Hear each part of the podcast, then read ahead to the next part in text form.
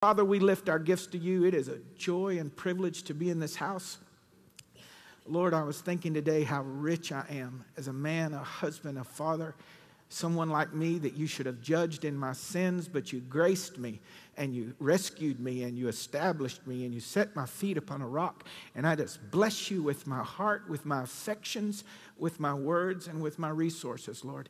Use these monies that we give today to change lives. And we want to remind you, as we do every week, we give to you first before the government takes their share and before we provide for our wives, our children, our husbands, our, our goals, our businesses, our dreams, our pleasures. You first, O oh Lord. And we know that if we honor you and we are favored, there's nothing you won't provide for us. In Jesus' name, amen. Turn in your Bibles to the book of Ruth, chapter 3. This, Lord willing, is the final installment, the eighth installment. It's the longest series I've ever done. Uh, I trust that it's been a blessing to you as we've studied the, the great story of redemption in the life of Ruth, who is a type of the Gentile, Naomi being a type of the Jew, who uh, the Israelites who left God and come back, and now the Jew and Gentile together are redeemed by Boaz, and it's a beautiful, beautiful type of salvation.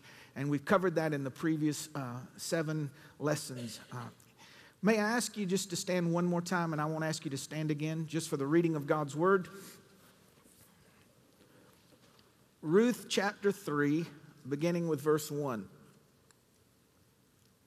And then Naomi, Ruth's mother in law, said to her, My daughter, shall I not seek rest for you that it might be well with you? And now is not Boaz of our kindred, with whose maidens you were? Behold, he winnoweth barley tonight in the threshing floor. Wash yourself, therefore, and anoint thee, and put thy raiment upon thee, and get thee down to the floor but make not yourself known unto the man until he should have done eating and drinking. And it shall be when he lieth down that you shall mark the place where he shall lie, and you shall go in, uncover his feet, and lay yourself down, and he will tell you what you should do. And she said unto her, All that you tell me to do, I will do it. And she went down unto the floor and did according to all her mother in law had bade her. And when Boaz had eaten and drunk, and his heart was merry, he went to lie down at the end of the heap of corn. Just pause right there. When we read Mary, we read tipsy. That's not what this Hebrew word Mary means. It means satisfied, content. And when we hear the word drunk, we think drunken. That's not what the Hebrew word means. It primarily means the drinking of water or something to wash down the food. It says, when he is satisfied and went to bed. Just thought I would throw that out there for free to you. Somebody reads it and they think Mad Dog 2020, and that's not what he was doing. So she came softly and uncovered his feet and laid herself down. And it came to pass at midnight that the man was afraid or shocked, and he turned himself, and behold, a woman lay at his feet. And he said, Who are you? And if you'll allow me to pause one more time, don't forget that this is outside in the middle of a field. This isn't inside where you can flip on a light and say, Who are you? He just sense somebody, and the reason he's sleeping at the field is so no thieves will come in and steal the grain. So he was scared. So he said, Who are you? And she answered, I am Ruth, your handmaid. Spread therefore your skirt over your handmaid, for you are my near kinsman. And he said, Blessed be you of the Lord, my daughter. You have shown more kindness in the latter end than at the beginning, inasmuch as that you followed not young men, whether poor or rich. And now, my daughter, fear not. I will do all that you need or require. For all the city of my people does know that you're a virtuous woman. And now it is true that I am thy near kinsman. Howbeit there was one nearer than I. Tarry this night, and it shall be in the morning that if he will not perform unto you the part of a kinsman, then if he will, then well, let him do the kinsman part. But if not, then I will do the part of a kinsman to you. And as the Lord liveth, lie down until the morning. And she lay at his feet until the morning and rose up before one could know another. And he said, Let it not be known that a woman came into the floor. And he said, Bring the veil that you have upon you and hold it. And when she held it, he measured six measures of barley and laid it on her lap. And she went into the city. And when she came to her mother in law, she said, Who are you, my daughter? And she told her all that the man had done to her. And Naomi said, or she said, These six measures of barley gave he to me, for he said, Do not go empty unto your mother in law. And then she said, Sit still, my daughter, until you know how this will play out. For the man will not be in rest until he has finished this thing today. You may be seated in the presence of the Lord.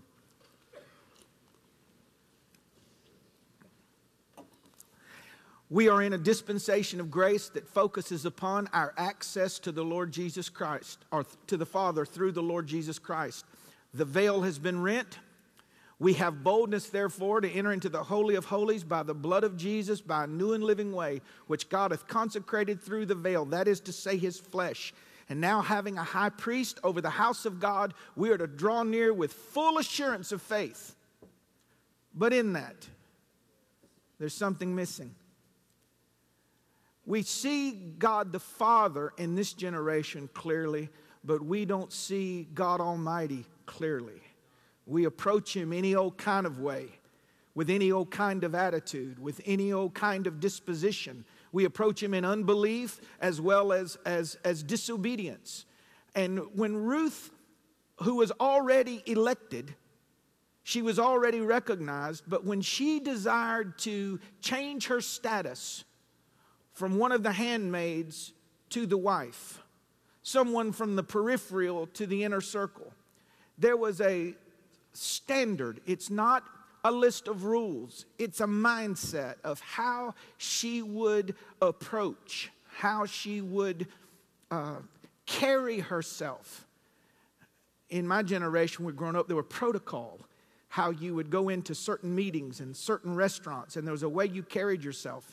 And I, am not one of legalism. I don't think that tends to any form of life, but there's something to be said about an awareness that if I go into some place special, there ought to be something special about me, my preparation. You don't go to a black tie event in your skinny jeans. You just don't do it. You shouldn't go anywhere in your skinny jeans. God, help us. You think the collars turned up was bad? That just just say no, people. Just say no. The seriousness of anything can be found in, in the links that one will go to prepare for it. The seriousness of anything can be found in how you prepare for it. These people that are getting their nursing degrees and their bachelor's degrees and their master's degrees, they don't give those things away. You must prepare yourself. You must exile yourself from the crowd and get alone in a cubicle when I was in college, you studied the microfilm. Y'all remember? Dewey Decimal. Tell that to your nine year old. But you, you can tell the seriousness of it. When we send our young men off to war, we don't tell them good luck. There's a basic training that prepares them. Our police officers, our firemen go through extensive preparation based upon the seriousness of their call. You can start at a job answering phones tomorrow, but if it's a serious thing, there must be preparation. And I think one of the things missing in our lives is the seriousness of our relationship with the Lord, not just familiarity, which is a beautiful thing. Yeah, I, I, know him as my father, but he is also the Almighty God, the everlasting God. He's the one that glory pulses from him, and angels can't even look. They, they hide their eyes when his presence is so full of splendor. It's like a million sunshines.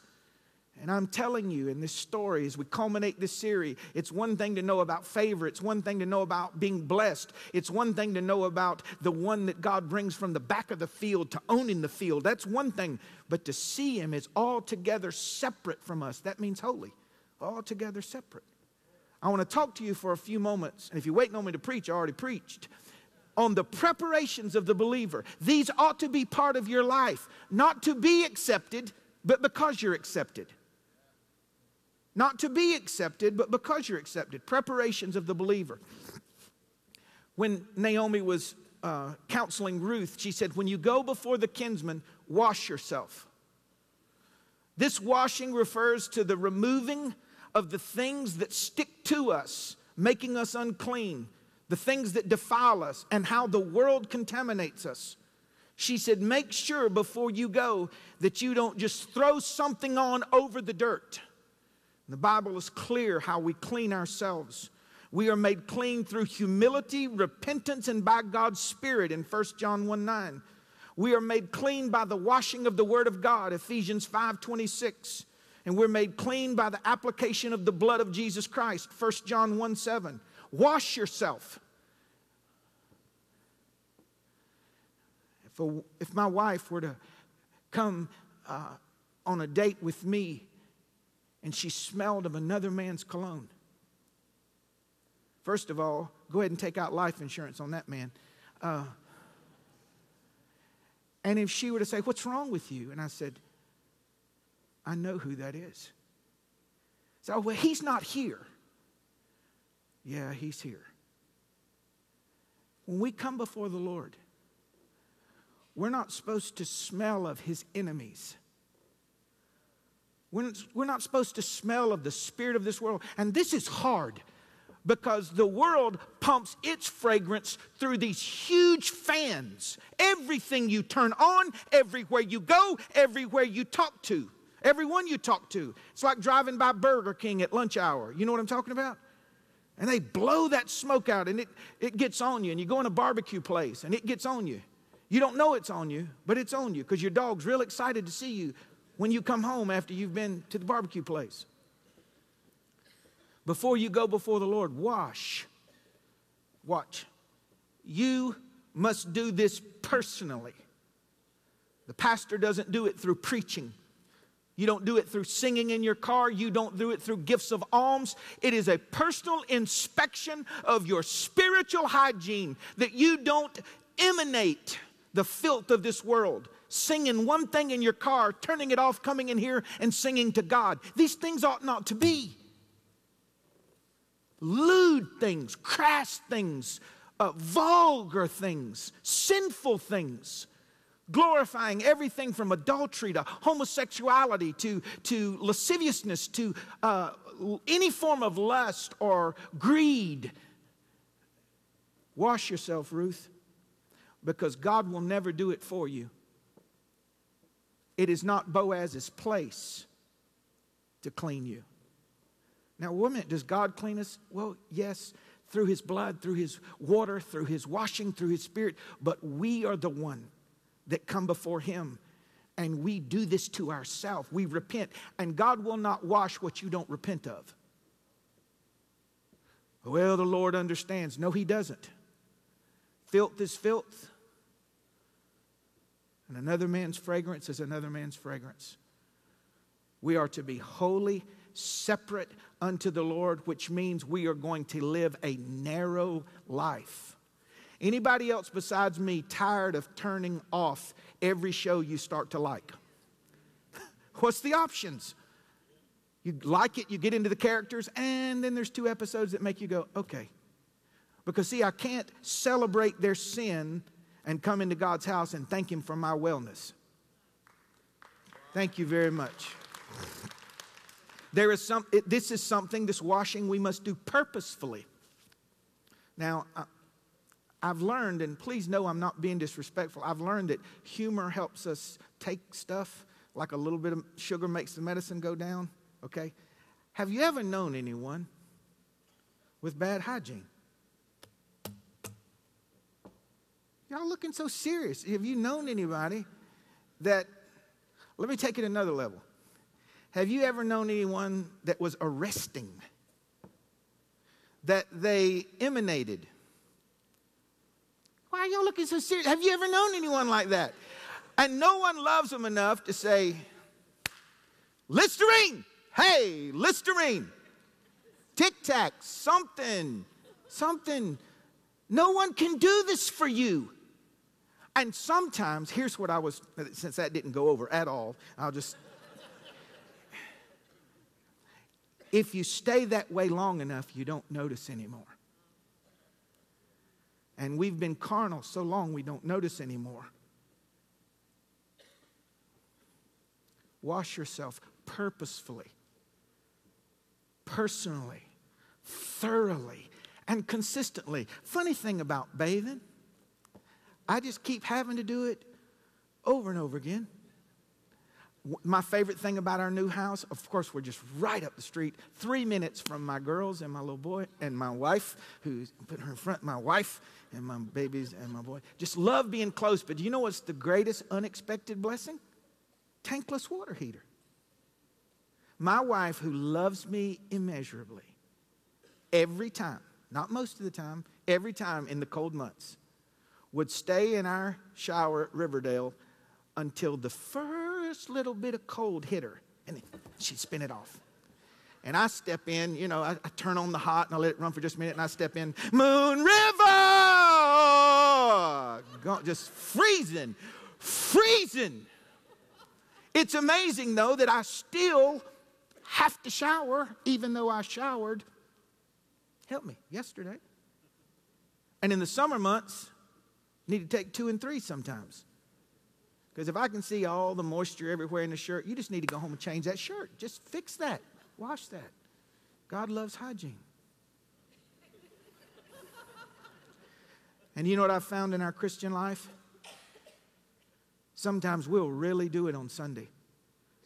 We'll talk to the Lord honestly. We'll repent before Him. And then it'll be a week to two weeks, depending on if we felt like going to church the next week before we ever wash again. I'm, on, I'm telling you, this is good for your soul. I'm not beating us up. Just wash yourself. And very few people will tell you. And I'm telling you, we need to do this consistently. Wash your feet that which sticks to you in your daily travels. Wash your body so that nothing foul emanates from you, and wash your face. Oh, this is real good. Wash your face. I shouldn't be able to see your past on your face. Wash your face. Wash your face. If the Lord's delivered you from drunkenness and alcoholism, I shouldn't be able to see it on your face. If He's delivered you from homosexuality, I shouldn't be able to see it on your face. If He's delivered you from all types of sin, I shouldn't be able to see your past on your face. Wash your face, scrub it. We need to have the countenance, the radiance. I loved what my sister said when she was giving her testimony. Here's what she was saying. She wasn't saying that I no longer feel anxiety at times. She was saying, He has scrubbed me so that I was able to come off that medicine. And it takes daily sometimes, sometimes a couple of times a day. But I washed the old residue of my past weaknesses infirmities. I scrubbed myself because He showed me how. And I'm clean. Ruth, number one, wash yourself. I'll get off this because I lost half of you on number one. Let me get to number two. Number two, anoint yourself. To make yourself fragrant, pleasant, something that goes before you, covering the smell of flesh. And we're not talking about cheap cologne. And you know, if you put the cologne on before you do the washing, you just got dirty cologne. You know, it's not, it's not good. This speaks, anoint yourself, speaks of the person and presence of the Holy Spirit in the life of the believer. The word anoint means to smear all over. Put ye on the Lord Jesus Christ.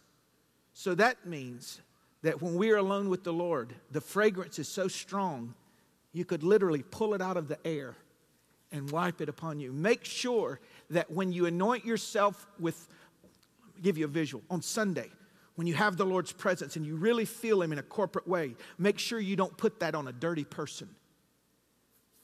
Make sure that you come in clean already and that you cover yourself so that the first thing God smells the first thing God smells is Himself on you.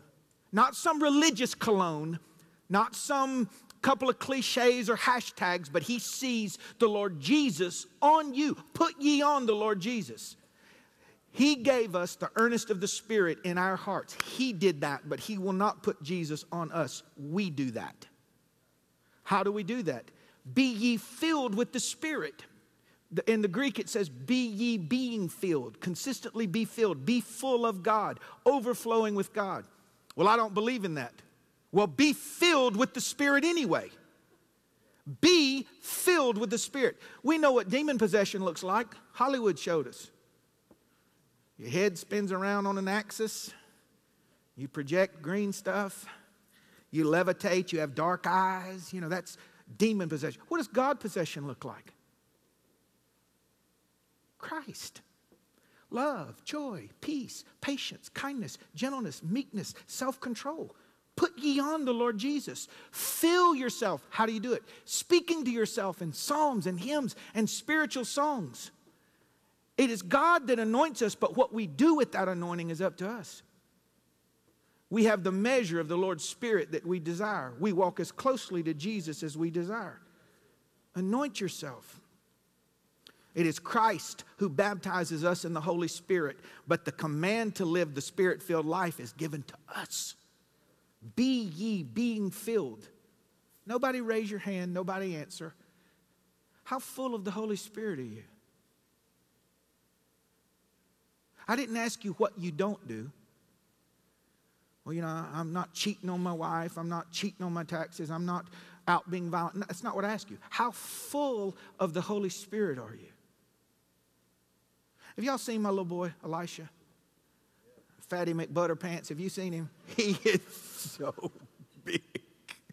I tell Kelly, I said, stop feeding him so much. She said, I'm feeding him the normal amount. No, well, you know, if a baby just eats and then you shake them, they can spit up like an hour and a half after he eats, he's sitting there and the milk just comes out of him like this. It just comes out.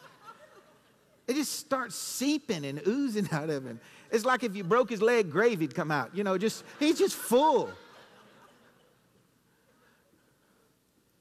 I'm trying to make it humorous so it'll go down, so it'll go down. Whatever you have in you comes out of you. And the only way to be full of the Spirit when we're on local television at the worst time of our life is to have the Spirit in you. Uncle Buddy Robinson, anybody remember him? Old, anybody old enough to remember the name Uncle Buddy Robinson? Wesleyan Methodist holiness minister, had a horrible speech impediment and turned the, the part of the nation where he ministered upside down in tent meetings. God's anointing was on him. And he was on a stage one time, and the guys drove by. This was a long time ago, drove by in their old cars and threw rotten tomatoes at him while they're on the stage. And it hit, it hit him and hit the host pastor and everything, and the host pastor cussed. This is long before the cameras, so it was just eyewitness account, but the, I guess it was a four letter word. I'm not going to guess which one it was, but the rotten tomato hit him and he's blank. And hit Uncle Buddy Robinson. He goes, Praise the Lord. It's true story. I'm not making this. You can't make up stuff this good. So after the, the service, the, the witness said that the pastor come up Uncle Buddy Robinson said, I'm so embarrassed. I'm so embarrassed. I, I, bring you here and then I just, I usually don't cuss like that. And I just want to tell you, I'm sorry. And I said, but, but, but, but, but that's okay. When, when, when tomato, tomato hits you, cuss was in you. And when it hit you, that's, that's, that's why it come out. It come out but praise was in me. And when the tomato hit me, praise come out. Be filled with the Spirit. You can drink till you're satisfied. No one determines the walk that you have. No one determines the, the amount of God you have in your life but you. And we make excuses for it and we substitute everything else from flash to polish, and it's all rubbish. Be filled with the Spirit. Anoint yourself. Come before Him and say, Put your hands on me. Breathe on me. We used to sing that. Breathe on me, O Lord. Let, let your presence be seen about me.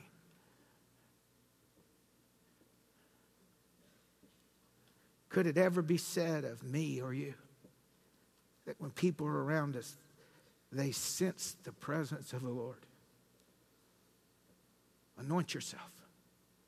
Number three, dress yourself. Put your raiment on. This wasn't the idea of changing dirty clothes and putting on clean clothes. Here's what Naomi was telling her Take off your everyday common clothes and put on your best. She picked out what she would wear. These were not work clothes. There was more to her than what she did. Listen this morning. There's more to us than what we do. These were not clothes of fashion. There was more to her than fitting in with the crowd. And she was not looking to catch the eyes of many, but instead the heart of one. This isn't about wearing suits or dresses. My generation pursued that. It's not about dressing down. This generation pursues that. It's the idea that if I'm going to walk with God, I'm going to be my best. For me, just me, I don't preach it on nobody else. That's why I worship this way. It's the best I have in my closet. And it challenges me in a small way to remember the bigger things that I'm not giving him my best at. Dress yourself. How many of you own your own business or you do interviewing for job, uh, placement in your place of work? Do you size them up when they walk in the door? Before they ever show you their resume and references, and you go, You ain't even bathed. Wrinkled up, and what they're saying is, I'm just keeping it real. I'm just, you know, I'm real. I don't iron or nothing. I'm keeping it real. And that's not a color thing. Hey, white, black, green, yellow, red. It's just, it's just me. I'm keeping it real. So you're keeping it unemployed, is what you're keeping it. You can't even take care of yourself. You don't know how to present yourself. How can I let you present my company when you can't even present yourself?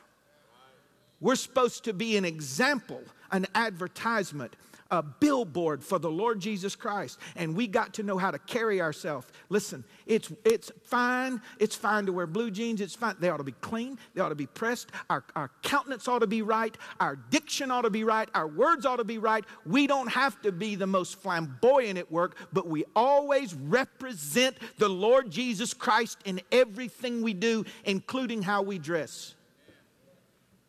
Including how we dress she put her raiment on, and they were bridal clothes. Not a white wedding dress, but a dress that spoke to Boaz. Her attire reflected who she was unclaimed. Her attire reflected what she wanted him to claim her. Her attire reflected why she was here. She was proposing. Her attire reflected where she was going to live in his house. This dressing, this dress, had very little to do with where she was, but had everything to do with where she was going. God can tell how we come before Him, how serious we are, how respectful we are, and how forward thinking we are. This is the dress rehearsal for heaven. You're not going to be comfortable putting on a garment of praise there if you don't have one here. I don't understand all this loud. Oh, it's loud. And, and that one lady, she, she was happy. I don't get all of that. You're going to be nervous in heaven. Do you understand? You are going to be so nervous. I believe that heaven is going to be like a wave of glory that washes through the New Jerusalem. And not only people, not only angels, not only the redeemed, not only all, all living things, the earth itself, the trees of the field, clap their hands at the glory of the Lord. She was saying, I'm not just dressing for today. You are, this is a dress rehearsal for tomorrow. If the trumpet goes off right now, what are you wearing? Right now. I am cloaked in the righteousness of the Lord Jesus Christ. I have nothing else to give, nothing else to bring, and His righteousness has been put on me in place of my righteousness. And if you think of yourself more highly than you ought, and you're proud of your religious pedigree, and you're known by what you've done instead of what He's done, I don't want to be wearing your garments when the wedding invitation comes. Number four, humble yourself says she went down to the threshing floor. Now, you have to understand what a threshing floor was. In the middle of their barley field, and you remember I told you the season was changing? At the barley harvest, the time of first fruits, which means the best is yet to come. You remember I told you how the Lord has taken some of us into a new season, a new day with Him? A threshing floor was not a building, it was in the middle of a field. They would take uh, wood that was roped together and they would drag it behind them and they would beat down and with oxen they would make out this place in the middle and as they harvested they would bring it all to the middle big large circular area And they would beat it down and separate the grain from the husk and the chaff and all of this. And Boaz would sleep down there because he was the owner of the field to protect the finished product, the, the, the grain that was harvested. So for Ruth to go down to the threshing floor didn't mean to go down the stairs into a building. It means down to where he was. Now check this. Check this. It's so good. On the humble yourself. In the same way, Christ was beaten down and broken apart so that the life that he gave for us would be the first fruits of the life for us to come. The threshing floor is the same thing as going to the foot of the cross and identifying yourself with the breaking. He said, If, I, if the seed uh, doesn't die, it abideth alone. But if it dies, it will reproduce many. So to humble ourselves means that we come to where he is. Watch. She didn't wait for Boaz to come to her, she went to him in humility. And watch what happens. She did not try and manipulate him through other people. No notice of her writing a letter Do you like me? Check here. Will you put in a good word for me? You've known him longer than me. Because Christianity cannot be done by proxy. I want everybody to look at me. Pastor, bishop, pope, cardinal, vicar, intercessor, prophet, teacher. Ah! Nobody. Jesus is the mediator between God and man. God and man. You don't, you don't worship through someone else. You don't pray to a dead saint. Well, I, I, I shook John's hand. You might as well shake a donkey's tail. It don't help you in your walk with God. Humility says that I'm not going to try to use other people to get close to you. I'm not going to try to find what I want under the hand of an evangelist where he throws me to the floor. I want to find what I need at the foot of the cross under the smile of the Lord Jesus, and I'll meet you there. I'll meet you there in the place of your harvest. So it is with us. We meet him at the floor. We meet him where he is. Now, where is God today? High and lifted up. We come before Him, watch, washed, anointed, dressed, and humble. You don't just jump into Daddy God's lap. He is my Father, but He's also the Ancient of Days, the Lord of Glory, the King of Kings, and the Lord of Lords. And that is as important to us as the Father, both. Uh, ben, if you would come, please. We must present ourselves. Present yourself. Boaz was asleep, and she, same, she came softly. Look at verse 7 and 8 and uncovered his feet and laid herself down. And it came to pass at midnight that he was startled and he turned himself, and a woman was there. And he said, Who are you? And she answered, I am Ruth, your handmaid. Spread therefore your skirt over your handmaid, for you are a near kinsman. Who are you? Who are you? Picture the scene pitch black. He's asleep on the floor with a uh, rough blanket thrown over him. Pitch black. And at the foot of his pallet is a lady half kneeling, half laying on her side, not touching him. Who are you? I'm yours.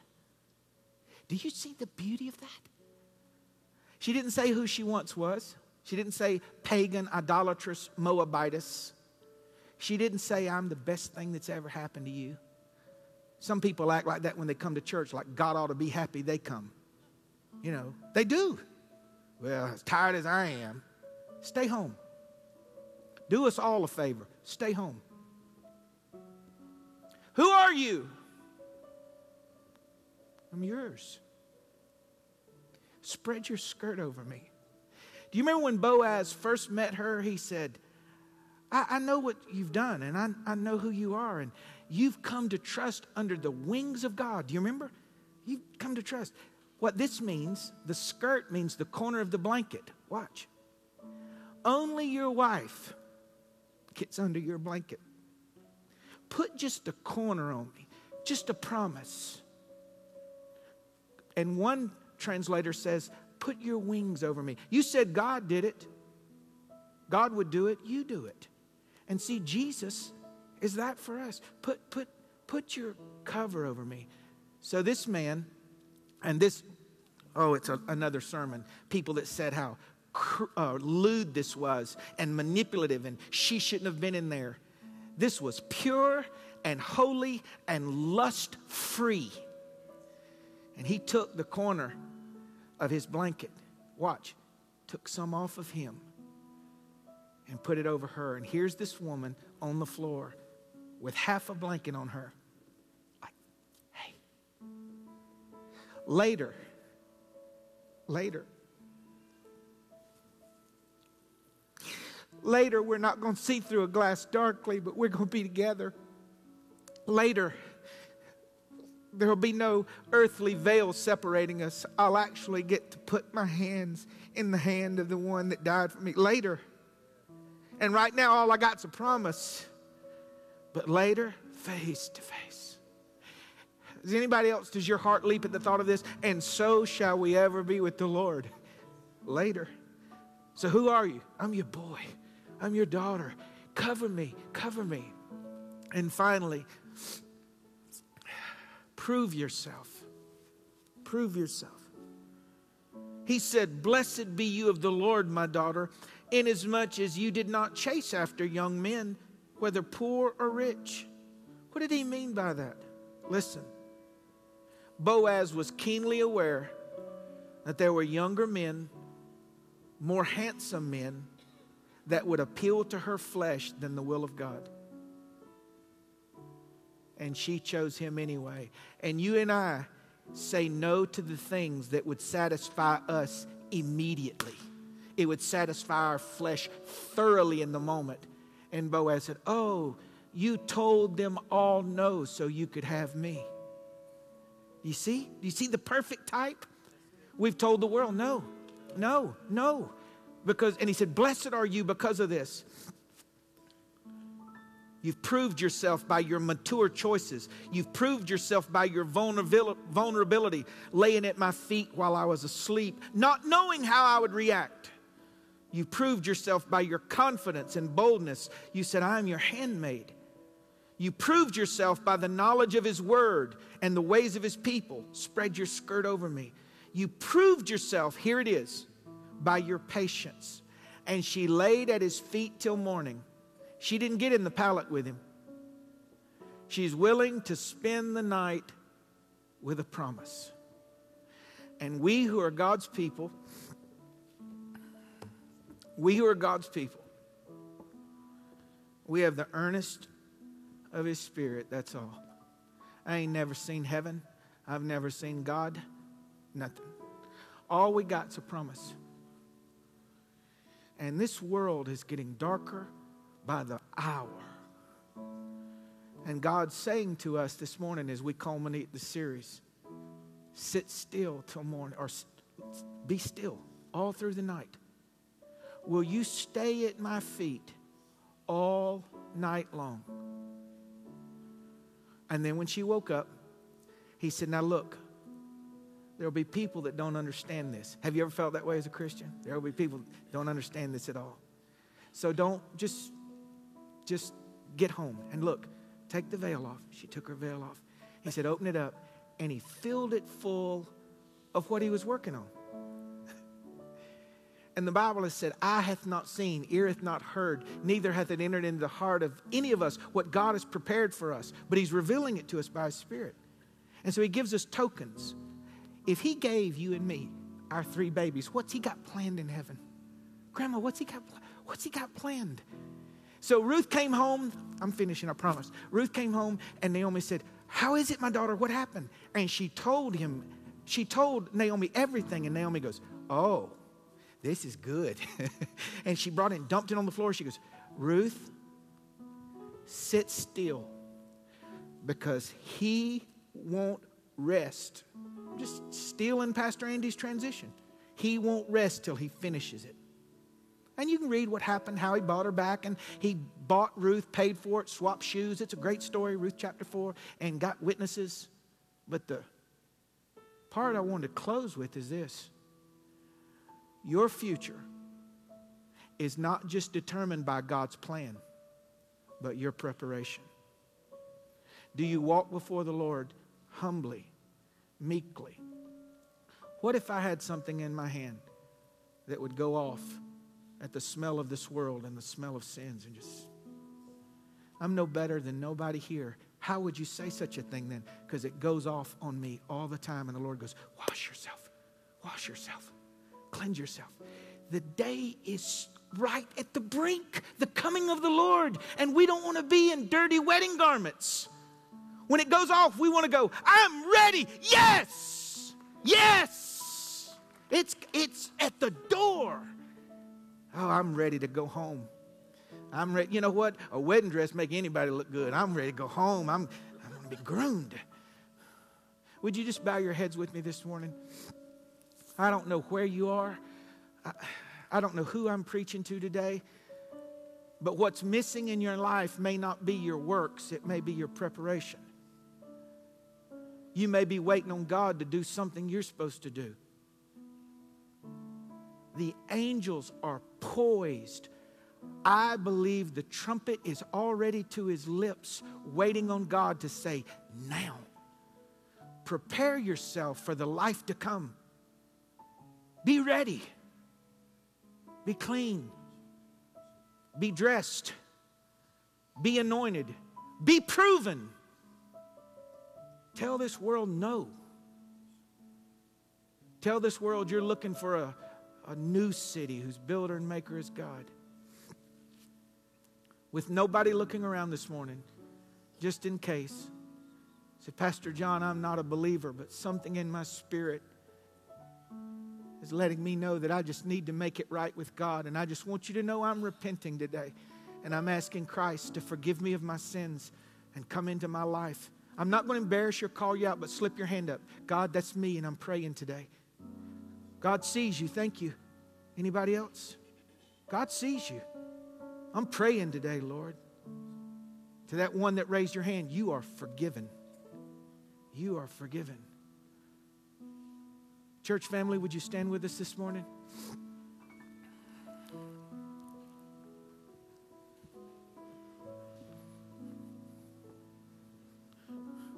Would you give me 90 seconds? I had a buddy of mine write me this week and said, In the future, would you do something soon on end times and where we are as a nation and our global events? And your pastor is not a end time scholar at any measure. I've studied, but there are many men that know a lot more than me. But I, I hope to in the next couple of weeks, if the Lord should tarry, take a Sunday. But listen, I want to close with this part today. There is nothing that has to happen before the imminent return of the Lord Jesus Christ. Nothing. Nothing. The stage is set. Do you understand that in my lifetime, we now have the capacity to monitor every transaction of buying and selling easily? Easily. I believe that we are going to face economic collapse and or ruin in the United States. Here's why. We would never agree to a one world currency unless it benefited us.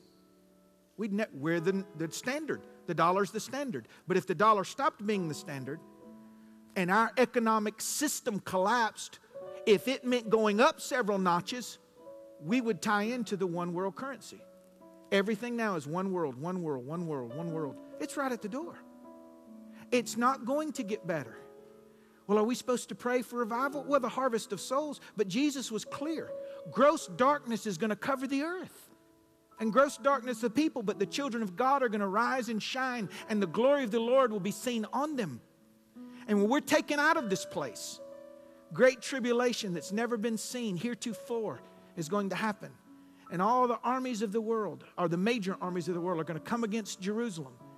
And God's going to appear again and destroy every one of them. Pray for the peace of Jerusalem. Pray for our leadership that today, and anybody that knows me knows I'm not political, I'm not Republican, Democrat, none of that stuff.